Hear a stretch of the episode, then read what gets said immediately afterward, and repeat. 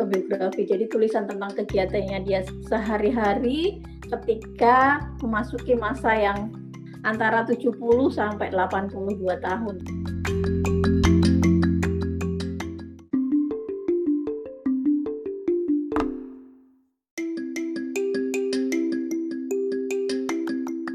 pertemuan KBK kali ini saya akan mencoba mengulas buku ini ya. Ini Gunung Ungaran, karya terakhir NH Dini. Karya terakhir memang terakhir dan benar-benar di tahun yang sama sebelum NH Dini meninggal. Jadi NH ini memang uh, salah satu penulis perempuan Indonesia yang termasuk feminis juga karena latar belakang keluarganya emang memberi kebebasan bagi seorang NH Dini kecil untuk mengekspresikan uh, pemikirannya, kemudian dia juga hidup ketika memang masih di era tahun-tahun itu ya tahun dia lahir di tahun 1936 jadi mas dalam masa penjajahan kemudian dia dia besar di masa per, mempertahankan kemerdekaan jadi seperti yang mungkin di Mesir juga ya sama uh, kondisinya sekalipun tidak seradikal gitu se seketat Mesir tapi Indonesia berada juga di masa-masa bagaimana perempuan itu dibatasi terlebih ketika budaya Jawa ya budaya Jawa yang demikian apa ya demikian menjaganya sehingga perempuan itu ya seperti yang kita tahu gitu. Jadi NHD ini termasuk apa perempuan yang memang mengangkat tema-tema feminisme itu terlihat dari beberapa novel yang terdahulu di mana ya memang benar-benar menyuarakan kebebasan perempuan. Dan di novel ini di bukan novel sebenarnya ya, semacam biografi autobiografi. Jadi tulisan tentang kegiatannya dia sehari-hari ketika memasuki masa yang antara 70 sampai 82 tahun. Tetapi sebagai seorang orang tua lansia yang memang bercita-cita dia ingin jadi lansia yang mandiri, yang tidak ingin merepotkan anaknya. Biasa seorang orang tua memang biasanya seperti itu ya. Memang ketika dia sudah tua tuh sebenarnya dalam hati kecilnya pasti pengen mandiri, pengen nggak ngerepotin anaknya, seperti itulah. Maka niat kemandirian itulah kini ini lebih memilih hidup di wisma atau di apa ya panti jompo ya istilahnya seperti itu. Jadi di wisma. Jadi ketika di Jogja dia memang tinggal di sebuah rumah dengan seorang pembantu dan aktif dalam kegiatan menulis serta literasi di antaranya punya pondok baca yang isinya lumayan lumayan besar gitu. Kemudian ketika gempa dan ini pindah dari Jogja ke Ungaran nah itulah cerita dimulainya buku ini Gunung Ungaran ini. Jadi buku ini adalah perjalanan ketika usai gempa Jogja, kemudian di tahun 2006, kemudian Desember 2006, NHD ini pindah ke Ungaran yang lebih mendekat ke keluarga. Memang uh, sebagian besar keluarganya tinggal di Ungaran, ada kakak ada kakak-kakaknya yang tinggal di Ungaran, ada juga ponakan.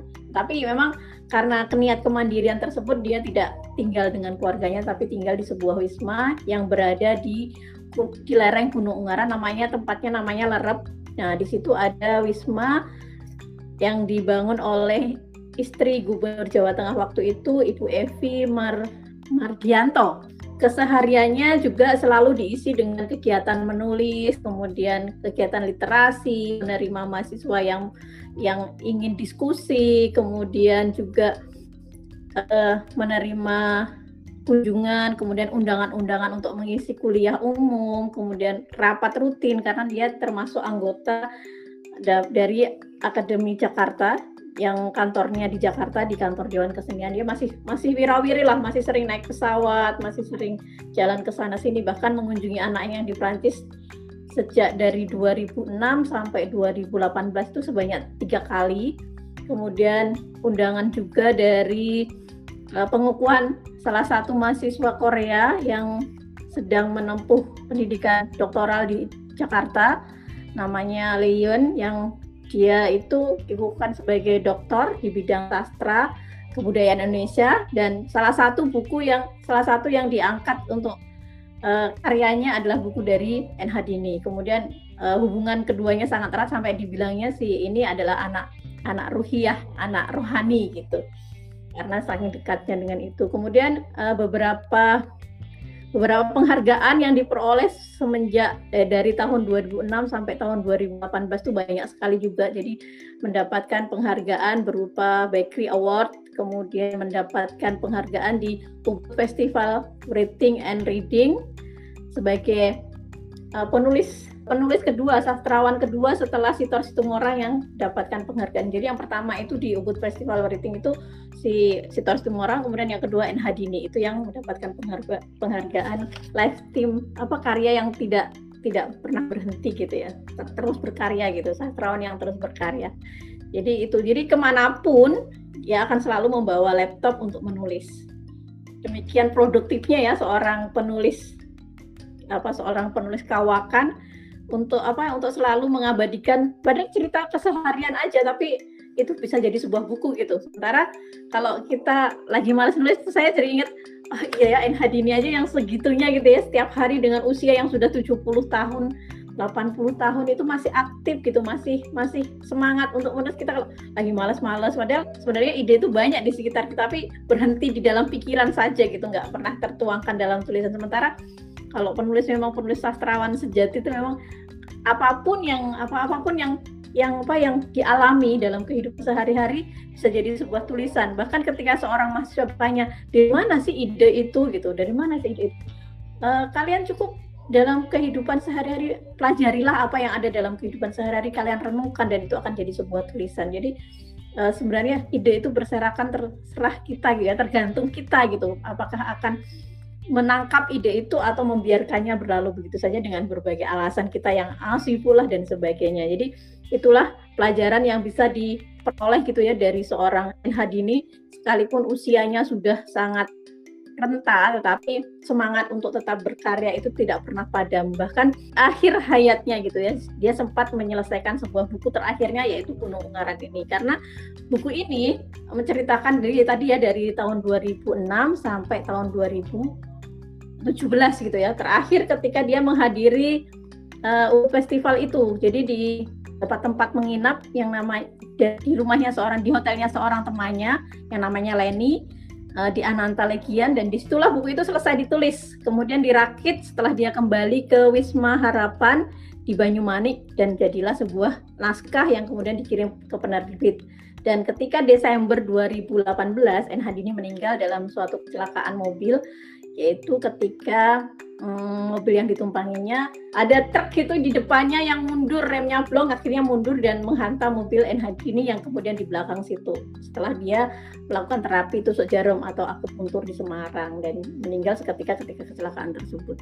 Nah jadi uh, ini cerita tentang bagaimana NHD ini pindah dan kegiatannya sehari-hari dari Jogja kemudian ke Lerep di Gunung Ungaran, di lereng Gunung Ungaran. Kemudian setelah itu ketika Gunung Lerep itu sudah tidak kondusif lagi, sudah mulai rame, sudah mulai banyak tidak nyaman gitu ya karena namanya rumah yang dibuat dari sebuah proyek itu kadang pembangunannya asal-asalan dan rumah itu ternyata tidak nyaman. Dan NHDG termasuk orang yang menghargai kenyamanan dalam suatu sebuah rumah. Maka akhirnya dia mencari wisma lain di, yang ada di Banyumanik namanya Wisma Harapan Asri di daerah Banyumanik. Dan di situlah dia menghabiskan sisa hidupnya untuk terus menulis, kemudian terus berkarya sampai terakhir dia diundang ke Prancis juga dalam suatu acara dan mendapatkan penghargaan juga. Dan kemudian kembali ke Indonesia, kemudian diundang ke ke Ubud Festival dan mendapatkan penghargaan, kemudian kembali ke Banyumanik, kemudian akhirnya menjalah di Banyumanik tersebut gitu ceritanya. Terima kasih. Jadi ini kayak memoir gitu ya Mbak? Memoir dia pada iya, saat iya, Iya kayak memang memoir. Jadi bukan bukan cerita fiksi tapi memang memoir.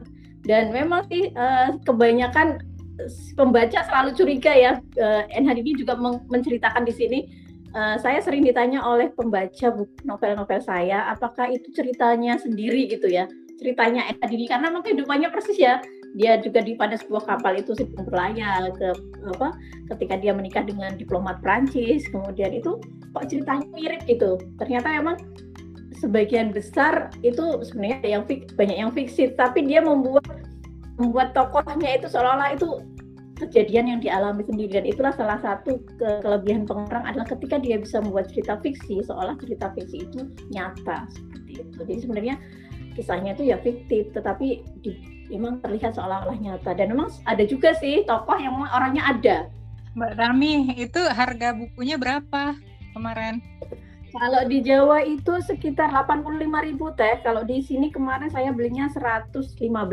Selisih sih Beli di toko, Mbak. Habis susah loh itu nyarinya. Aku nyari-nyari yang resmi di mana gitu. Di Gramedia teh. Nah, di Gramedia saya kemarin Oh, ada di Gramedia ya? kok tahu. Oh, oh. Di Gramedia Samarinda. Saya justru malah pernah di Gramedia Tarakan itu cetakan buku-buku karangan NHD ini tuh banyak beberapa gitu beberapa judul gitu. Waktu itu mau ngambil aduh mau kembali ke mana? Ke, ke Nonoka nanti balik lagi bawa-bawa. Kalau buku yang bagus kan sayang untuk ditinggal gitu. Akhirnya nggak jadi beli.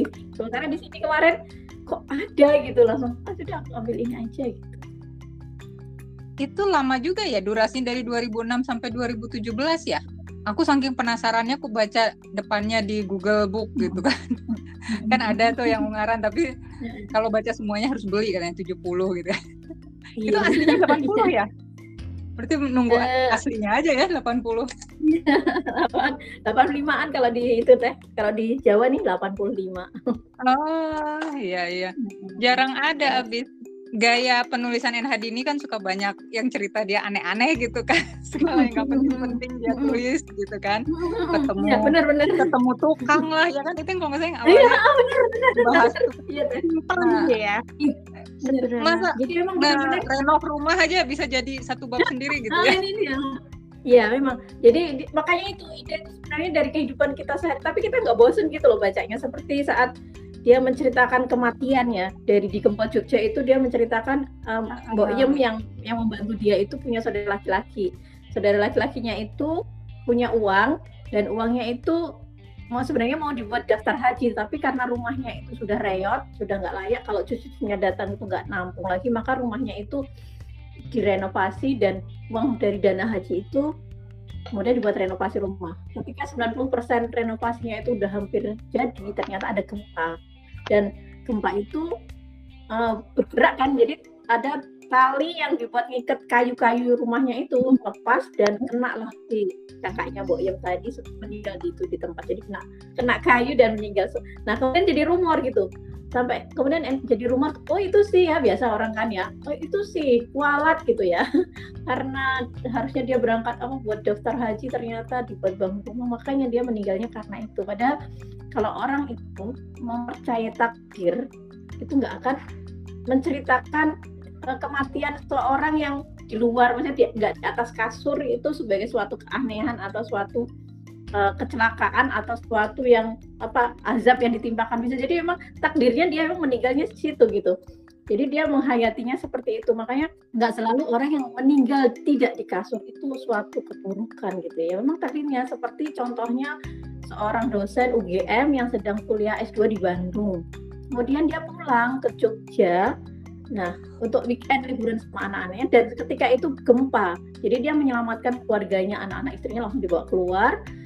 Anaknya selamat, istrinya selamat, tapi dianya sendiri yang jatuhan bangunan bangunan rumah tetangganya sebelum sampai ke tanah lapang. Akhirnya kan yang yang niatnya memang untuk berlibur dengan keluarga dan menemukan ajalnya di situ. Jadi kematian itu seperti itu sudah takdir gitu.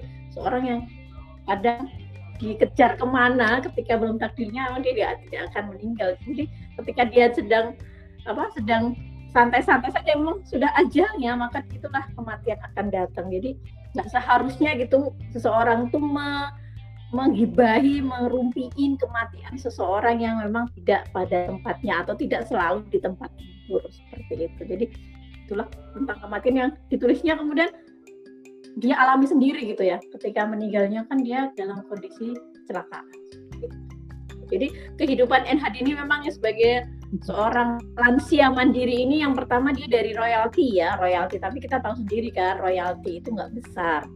Jadi royalti itu ya sekedar buat hidup sehari-hari juga belum cukup. Kemudian dari anaknya itu kemudian dari ada teman yang yang apa teman yang yang membantu kadang memberi hadiah. Kemudian dari hadiah-hadiah kalau dia dapat penghargaan. Makanya dia selalu tanya kalau diundang ke ke mana ke acara gitu saya dapatnya apa gitu kan karena untuk mengeluarkan biaya sendiri, akomodasi sendiri, jelas-jelas dia nggak mungkin. Bahkan ketika yang terakhir sebelum Ubud itu, sebelumnya dia sebelum Ubud dia juga ada penghargaan diundang ke Prancis Festival, kayaknya kalau nggak salah. Dia harus menghadap ke gubernur dan gubernurnya waktu itu sudah ganjar ya, dia sama seorang wartawan muda dari Suara Merdeka Semarang dia menghadap ke gubernur mana ya kalau kita minta akomodasi gitu? Akhirnya di apa dikasih sih apa tunjangan untuk akomodasi. Karena saat itu ini sudah nggak bisa pergi sendiri. Artinya dia harus ada pendamping yang dorong kursi roda. Tuh jadi dia sama apa sama pendampingnya itu berarti kan tiketnya harus double penginapannya juga harus double seperti itu sampai menghadap ke gubernur dan akhirnya sih dapat bantuan seperti itu. Jadi ceritanya ya sebenarnya nggak nggak naik turun sih ya datar aja tentang kehidupan sehari-hari, tentang tukangnya, tentang sopirnya gitu-gitu sih. Tapi memang banyak nilai yang digali sih antara lain adalah gimana dia menghargai orang, gimana dia itu tidak membedakan orang dari statusnya, apakah itu tukang, apakah itu sopir, apakah itu dia selalu menghargai orang. Ya lumayan sih saya suka saya suka ceritanya itu ya sekalipun cerita sehari-hari tapi ngalir bahasanya dan pengetahuan kita tambahnya tuh karena dia mau me, apa ya di situ dia bagaimana ketemu dengan siapa? Dengan keluarganya Taufik Ismail dan istrinya ketemu dengan apa sastrawan-sastrawan lain gimana dia bergaul dia gimana mereka yang orang akrab itu ternyata punya panggilan tersendiri kepada N Hadini jadi jadi panggilnya Mbak Pu Mbak Pu gitu. Tumpuk, Pu itu singkatan dari tumpuk karena waktu kecil dia selalu mendapatkan keberuntungan bertumpuk-tumpuk. Makanya ibunya memanggilnya Pu gitu. Tumpuk. Makanya kok Taufik Ismail memanggilnya Mbak Pu, Mbak Pu, Mbak Pu. Akhirnya ceritakan Mbak Pu itu berasal dari kata tumpuk, panggilan dia waktu masih kecil. Jadi sastrawan yang sudah deket gitu mesti manggilnya Mbak Pu. Saya pengen koleksi lagi nanti kalau sudah mutasi dan bisa ke toko. Sekarang masih mengurangi koleksi dulu. 15, oi, lumayan banyak banget. Saya oh, dulu makanya dulu di di toko buku Gramedia Tarakan tuh banyak beberapa. Ih, seru ini kayaknya mau beli kok sayang gitu sekalinya nggak ada di sini cuma adanya ini. Berarti bisa dibilang nah ini tuh lansia yang sehat ya mbak ya? Sampai masih iya, bisa. lansia yang oh. sehat. Produktif sehat mbak karena dia punya banyak penyakit juga. Ternyata kan ada ada penyakit apa osteoporosis ya udah parah juga osteoporosisnya. Makanya dia terapinya terapi uh, akupuntur itu. Tetapi perhatian kita mungkin semangat ya. Semangat itu mengalahkan rasa sakit mungkin ya. Karena dia rutin gitu berobat akupuntur itu seminggu sekali dua sampai sekali sampai dua tiga apa dua tiga kali gitu ketika penyakitnya itu sudah mulai menyerang. Jadi sakit pun dia tahan. Jadi ketika dia lagi memberi kuliah umum kadang dia sakit gitu kakinya. Tapi makanya dia kalau naik turun tangga dia nggak sanggup. Makanya dia selalu minta tolong dari mulai bandara gitu kalau sudah di bandara dia selalu minta kursi roda sampai dekat pesawat seperti itu. Jadi semangat sih ya semangat yang mengalahkan rasa sakit kemudian keterbatasan keterbatasan itu sehingga tetap dia bisa berjalan ke ke mana pun ketika undangan itu datang namanya lansia di atas 60 tahun itu kan sudah penyakitnya udah banyak banget dan ini gitu. juga ya sempetin bikin apa pameran lukisan juga ya Enhadin itu iya iya di Semarang itu Mbak. Waktu itu dia uh, di di di Kota Lama ya di gedung salah satu gedung yang ada di Kota Lama sahabatnya punya anak sahabatnya punya kafe di situ. Dan dia sebagai penghargaan kepada sahabatnya itu dia uh, ikut apa diajak untuk pameran lukisan di situ ya di Kota Lama salah satu kafe yang ada di Kota Lama Semarang. Di Gramedia digital lengkap juga ada semua. Kecuali maksudnya kecuali yang itu kan, kecuali yang nggak ada. Banyak yang nggak ada. Tapi yang ada di ada semua ada di Gramedia digital sih tapi emang beda sih ya kita kalau baca buku di beberapa digital karena penasaran ya karena penasaran bukunya nggak ada. Tapi kalau emang ada kan pengennya buku cetaknya gitu ya buku yang langsung dipegang iya gitu. makanya worth it benerin. itu ada nggak ya yang menyimpan koleksinya semua ya perpustakaan mana gitu dia dia nggak punya lagi ya koleksi perpustakaannya kan? Mestinya dia punya sendiri gitu kan yang ada teh iya ada. Dia pernah pernah dia uh, memberikan semua cetakannya itu tapi dia ingin memberikan semua cetak buku cetakan tapi dia sudah minta ke penerbit dia dikasih. Makanya sempat dia uh, kelas gitu sama penerbit. Nggak tahu penerbit karena itu 40 judul bukunya kan diterbitkan ke Remedia tapi nggak diceritakan per mana sampai gini gini saya tuh sudah buku saya itu udah banyak yang diterbitkan online. Saya minta buku-bukunya itu untuk di, disumbangkan gitu untuk uh, sebuah perpustakaan tapi nggak dikasih gitu padahal kan hmm. saya yang nulis gitu loh pengennya tuh minta hmm. kerelaan gitu masa harus beli buku cetakan? Sama karangannya sendiri gitu kan untuk disumbangkan. Pernah dia memang mau menyumbangkan semua karyanya itu pada sebuah perpustakaan. Cuma nggak tahu di mana nggak dijelasin